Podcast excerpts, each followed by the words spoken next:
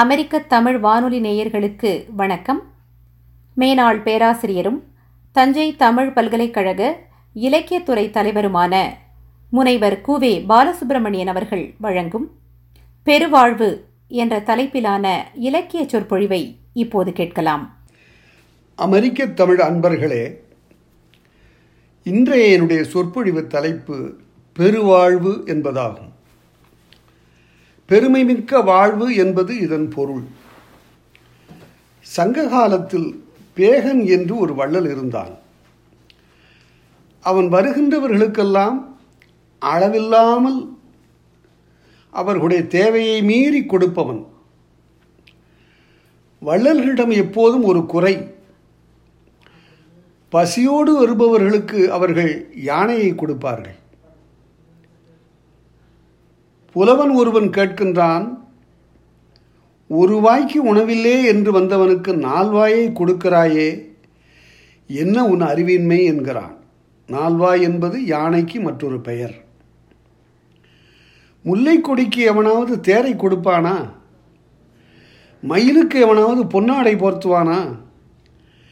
இவையெல்லாம் கொடைமடம் என்று இலக்கியத்தில் கூறப்படும். இதற்கு என்ன பொருள்?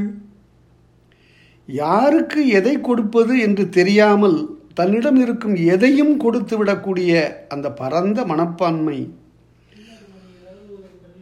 கொடைமடம் என்று சொல்லப்படும். அதாவது கொடுப்பதிலே அறிவு இன்மை, அறிவோ ஆராய்ச்சியோ இல்லாமல் கொடுப்பது என்று பொருள். முல்லைக்கு தேர் கொடுத்தான் பாரி என்பது ஒரு உள்ளுரையான பொருளை சொல்வது.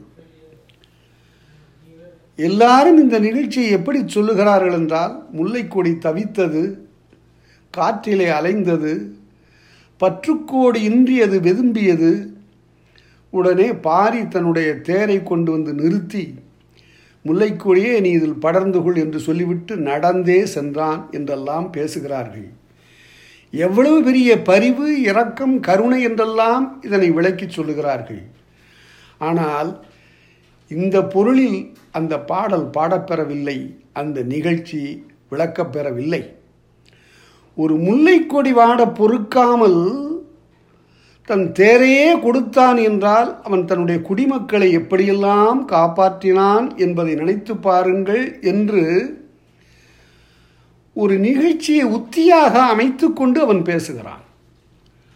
ஒரு செங்கோல் மன்னன் நாட்டில் அகிரிடை உயிர் கூட, ஒரு கொடி கூட எந்த துன்பமும் அடையவில்லை என்பதனை இப்படி சொல்லுகிறான். ஒரு மயிலின் குளிரை போக்க பேகன் பச்சை பட்டாடை விரித்து போர்த்தான் என்று கூறினால், அவன் குடிமக்களின் நடுக்கமெல்லாம் தீர்த்தான் என்பது பொருள். தோற்றம் பின்னுள்ள மெய்மை என்று அரிஸ்டாட்டில் சொல்லுவார். ஒரு செய்தி சொல்லப்பட்டால் அந்த செய்தியை ஒரு குறியீடாக கொண்டு அது என்ன ஒரு ஆழமான பொருளை உணர்த்துகிறது என்பதை நாம் காண வேண்டும். அதுதான் இலக்கியத்தை உண்மையாக காண்பது. ஆழ்ந்திருக்கும் கவி உளம் காண்கிறார் என்று பாரதி சொல்லுவார். கவிதையினுடைய ஆழமான பொருளை கண்டுகொள்வதற்கு ஒரு கண் வேண்டும், ஒரு ஆய்வு கண் வேண்டும் என்று ஆபர் கிராம்பி கூறுவார். அலையும் ஒரு பூங்கொடிக்கு அவன் தன்னுடைய தேரை கொடுத்தான். குளிரால் வருந்தும் ஒரு மயிலுக்கு ஒரு பெரிய பட்டாடை போர்த்தினான் என்பதையெல்லாம் புறநானூற்றில் சொல்லப்படுகின்ற நிகழ்ச்சிகள். அளவற்ற கருணையையும் இரக்கத்தையும் அன்பையும் பரிவையும் காட்டியும் காட்டும் இலக்கிய குறியீடுகள் இந்த பாடல்கள் என்று நாம் அறிய வேண்டும். அலையும் ஒரு பூங்கொடிக்கு நாம் நம்முடைய ஊர்தி ஒன்றை கொடுத்தால் நாம் பாரி என்று புகழ் பெற்றுவிட முடியுமா? குளிரில் நனையும் ஒரு பசுவுக்கு ஒரு பட்டு விரிப்பை போர்த்தினால் நாம் பேகனாகிவிட முடியுமா? இவையெல்லாம் அன்பின் கருணையின் சித்திரிப்புகள். தாத்தா, நீங்கள் சட்டை இல்லாமல் இருக்கின்றீர்களே, உங்களுக்கு ஒரு சட்டை தரட்டுமா என்று ஒரு குழந்தை கேட்டபோது அந்த பெரியவர், குழந்தாய், எனக்கு ஒரு சட்டை போதாது, முப்பது கோடி சட்டைகள் வேண்டுமே என்றார். அந்த பெரியவர்தான் மூன்று துப்பாக்கி குண்டுகளை தாங்கி மடிய வேண்டியிருந்தது. மனிதநேயத்தின் சிகரமாக விளங்கிய மகாத்மாக்களை நாம் வழிகாட்டிகளாக கொண்டால் ஒரு பண்பாட்டு உட்டோப்பியாவை மண்ணிலே நாம் உருவாக்க முடியும். உலகம் உண்ண உண், உடுத்த உடுப்பாய், புகழ்வேன், உடைமை மக்களுக்கு பொது, புவியை நடத்து, பொதுவில் நடத்து, வானை போல மக்களை தாவும் வெள்ளை அன்பால் இதனை குள்ள மனிதர்க்கும் கூறடா தோழனே என்றானே புரட்சி கவிஞன். இது வேண்டுகோள். குள்ள மனிதர் என்றால் உயரத்திலே குறைந்தவர் என்பது பொருள் இல்லை. அறிஞர் அண்ணா கூறுவது போல குள்ள மனமுடையவர்கள், அறிவின் விரிவு அற்றவர்கள், அவர்களை அவ்வாறு அவர் சுட்டுகிறார். தனி ஒரு மனிதனுக்கு உணவில்லை எனில் சகத்தினை எரித்திடுவோம் என்பது தீர்ப்புரை. உயிர்களிடத்து அன்பு கொண்ட வாழ்க்கை மனித பிறவியில் இயல்பாக உள்ளது. காலமும் சூழலும் இந்த இயல்பை மாற்றிவிடுகின்றன. தண்ணீரிலே ஒரு தேள் தத்தளித்து கொண்டிருந்தது.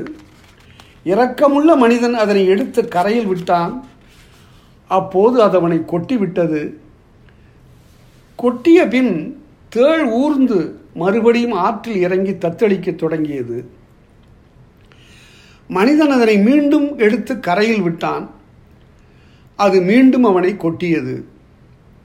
மூன்றாவது முறையும் இந்த நிகழ்வு தொடர்ந்தது. இதனை பார்த்து கொண்டிருந்த ஒருவன் கேட்டான், அதுதான் கொட்டுகிறதே, அதனை மீண்டும் மீண்டும் காப்பாற்றுவதில் என்ன பொருள் இருக்கிறது என்று கேட்டான். இரக்கமுள்ள மனிதன் கூறினான், கொட்டுவது மீண்டும் மீண்டும் கொட்டுவது தேளின் குணம். அதனை பொருட்படுத்தாமல் மீண்டும் மீண்டும் காப்பாற்ற வேண்டியது மனிதனின் குணம் என்றான். இந்த நிகழ்ச்சியை ராமகிருஷ்ண பரமஹம்சர் கூறுகின்றார். இதற்கு என்ன பொருள்? ஒருத்தார்க்கு ஒரு நாளே இன்பம், பொறுத்தார்க்கு பொன்றும் துணையும் புகழ் என்றார் திருவள்ளுவர். பொன்றும் துணையும் என்றால் அழியும் காலம் வரை என்று பொருள். யார் அழியும் காலம் வரை அல்லது எது அழியும் காலம் வரை என்ற வினா தோன்றுகிறதல்லவா? உலகம் அழியும் வரையில் அவர் புகழ் நிற்கும் என்பதுதான் சரியான உரை. தேவதை ஒன்று உலகில் புகழுக்குரியவர்களின் பட்டியலை ஒரு மலையில் வரிசையாக எழுதி கொண்டிருந்தது.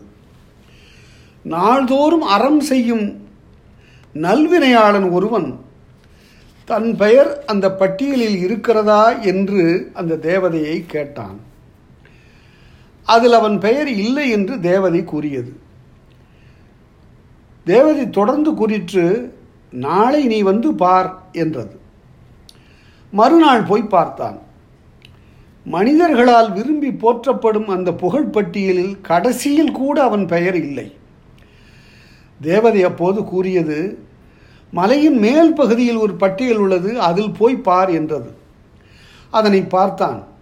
கடவுளால் போற்றப்படும் புகழ்க்குரியவர் பட்டியல் என்று தலைப்பு கொண்ட அந்த பட்டியலில் அவன் பெயர் முதலிடத்தில் இருந்தது.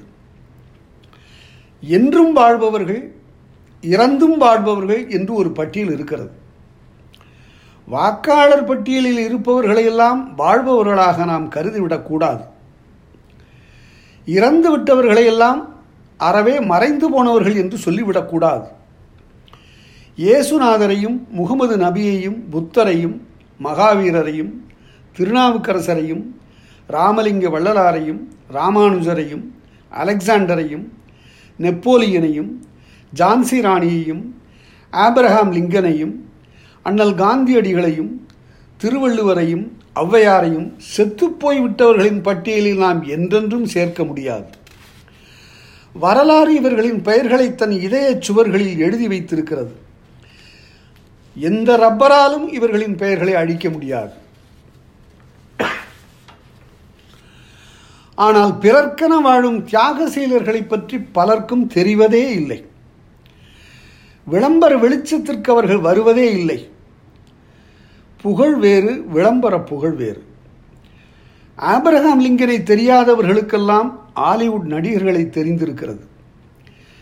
கிளிஞ்சர்களை பொறுக்கும் சிறுவர்களுக்கு முத்துக்களின் மதிப்பு தெரியாததுதான். ஒப்பனை, கவர்ச்சி, புற அழகு, நிறப்பெருமை என்னும் இவைகளை தாண்டி உலகமெங்கும் போற்ற வாழ்ந்த பெரியவர்களை வழிகாட்டிகளாக கொள்வதை விட்டு பகட்டிலும் படாடோபத்திலும் வாழ்க்கையை அமைத்து கொண்டவர்களை வழிபாடு செய்யும் இளைஞர் கூட்டம் மின்மினிகளை விளக்குகளாக கருதுகின்றது. தலைவர்களாக நாம் கொள்ள வேண்டியவர்களை சரியாக தேர்ந்து கொள்ள தவறிவிட்டால் நம் இளமை பாலைவன மணலில் தூவிய மலர் விதைகளாக மாறிப்போகும்.